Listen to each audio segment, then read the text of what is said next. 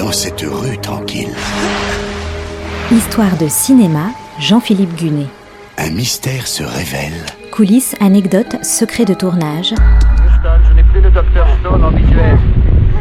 Houston, je n'ai plus le docteur Stone en visuel. Redécouvrez les plus grands films autrement. Et une aventure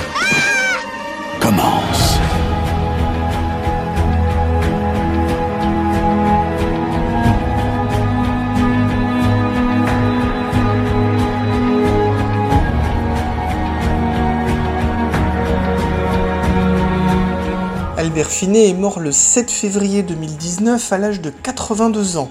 Certains d'entre vous le connaissent pour son rôle d'Hercule Poirot dans Le Crime de l'Orient Express, d'autres se souviennent de lui pour Erin Brockovich où il joue un avocat, et il y a aussi ce père qui aime enjoliver ses histoires dans Big Fish de Tim Burton. Bref, à chacun son Albert Finet, et pour cause, car l'acteur britannique a touché plusieurs générations.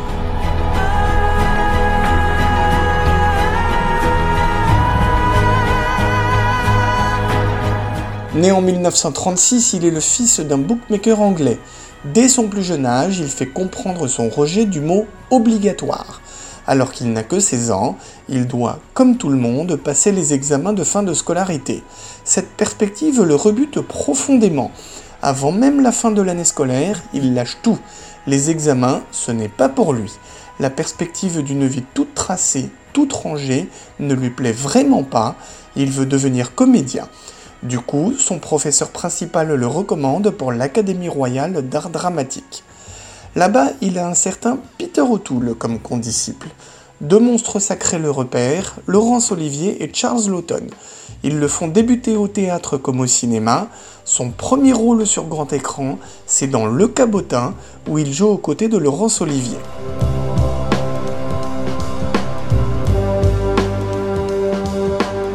Nous sommes donc en 1960. Albert Finet tourne dans Samedi soir et Dimanche matin. Son interprétation lui vaut un BAFTA, l'équivalent britannique des Oscars. Réalisateur du Pont de la rivière Kwai, David Lean le choisit pour le rôle-titre de Laurence d'Arabie. Albert Finet passe un bout d'essai qui coûte 100 000 livres sterling, mais finalement, il se désiste. Un tournage de plus d'un an, il n'en a pas envie, il ne veut pas non plus signer le contrat de 7 ans que le producteur Sam Spiegel veut lui imposer. Décision incompréhensible, mauvais choix de carrière, comme dirait Obi-Wan Kenobi dans Star Wars, c'est une question de point de vue. Albert Finet a toujours voulu protéger sa liberté et éviter au maximum les contraintes. Qu'il ne veuille pas se lier à un projet aussi tentaculaire que Laurence d'Arabie, c'est donc cohérent. À la place, Albert Finet tourne Tom Jones, un rôle qui lui vaut une nomination aux Oscars 1964. La clé est là. Il peut refuser des rôles de premier plan, mais a suffisamment de talent pour être capable de se faire respecter de toute manière.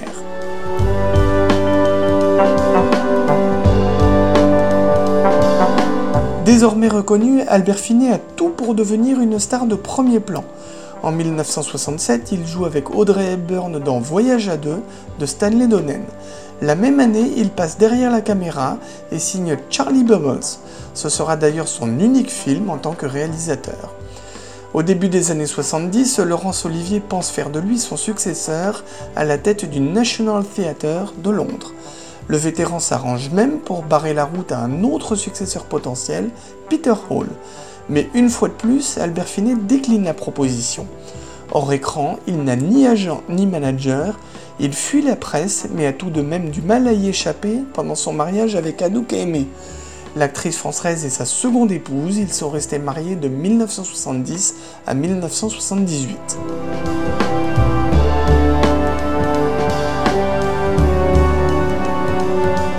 Albert Finet décline les propositions qui ne le conviennent pas et fuit le Star System. Mais de là à dire qu'il n'en a rien à faire du succès, il y a un pas que je ne franchirai pas. En 1974, il incarne Hercule Poirot dans Le Crime de l'Orient Express. Le film est un carton, la moustache, le costume et l'accent français du détective font le tour du monde. Le rôle est iconique, il voit l'acteur sa seconde nomination aux Oscars en 1975. En voici un avant-goût tiré d'une scène dans l'Orient Express. He had worse than that. After the shock of the body's discovery, Mrs. Armstrong gave premature birth to a stillborn child and herself died in the process. Her husband, Colonel Armstrong, once a brave officer in the Scots Guards, shot himself. And Mrs. Armstrong's personal maid, who came wrongly under suspicion of complicity, threw herself from a bedroom window and she died. So five, that's five. Après un succès pareil, inutile de vous dire qu'une suite est inévitable. À nouveau adaptée d'Agatha Christie, elle s'appelle Mort sur le Nil. Comme vous vous en douterez, Albert Finney se voit proposer de reprendre son rôle d'Hercule Poirot. Oui, mais voilà. D'une part, il trouve que l'image du détective lui colle un peu trop à la peau. D'autre part, il n'a pas du tout envie de recommencer le fastidieux processus de maquillage qu'il a connu sur le crime de l'Orient Express. Il est d'ailleurs important de préciser que ce n'était pas rien, ce processus. Plusieurs heures avant chaque journée de tournage, et à l'arrivée, ce n'était pas confortable à porter pour l'acteur, surtout dans les wagons de l'Orient Express où la température grimpe jusqu'à 35 degrés. Albert Finet passe donc la main, il est remplacé par Peter Ustinov dans Mort sur le Nil.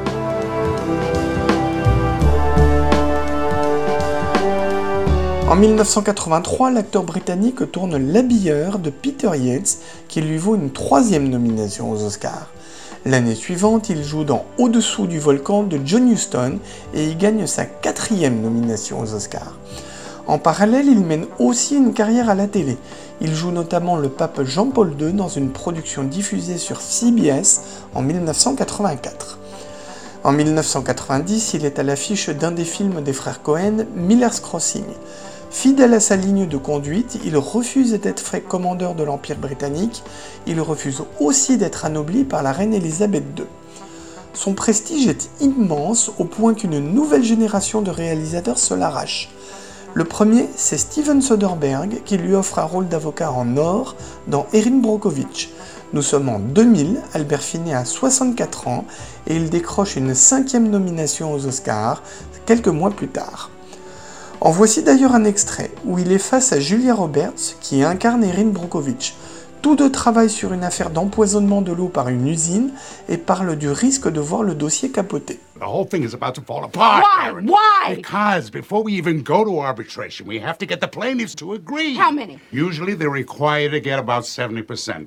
PG&E is demanding 90. In other words, everybody. Now, do you understand? This is serious.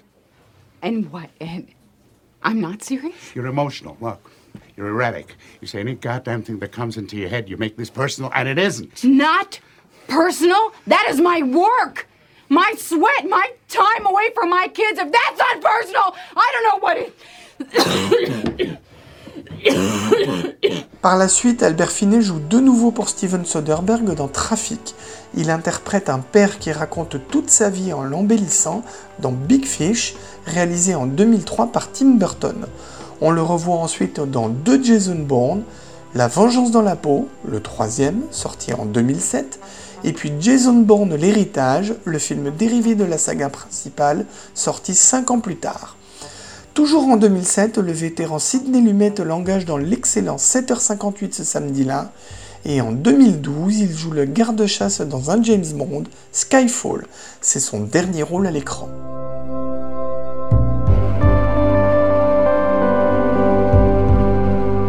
Albert Finet aimait raconter que si vous croyez les choses sympas que l'on dit sur vous, vous devez aussi croire les mauvaises.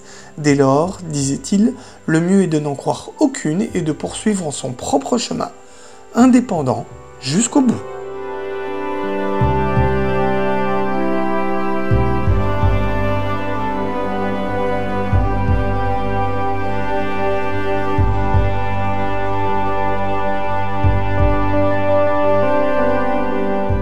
C'était Histoire de cinéma avec Jean-Philippe Gunet, à retrouver chaque semaine et en podcast sur notre site internet artdistrict-radio.com.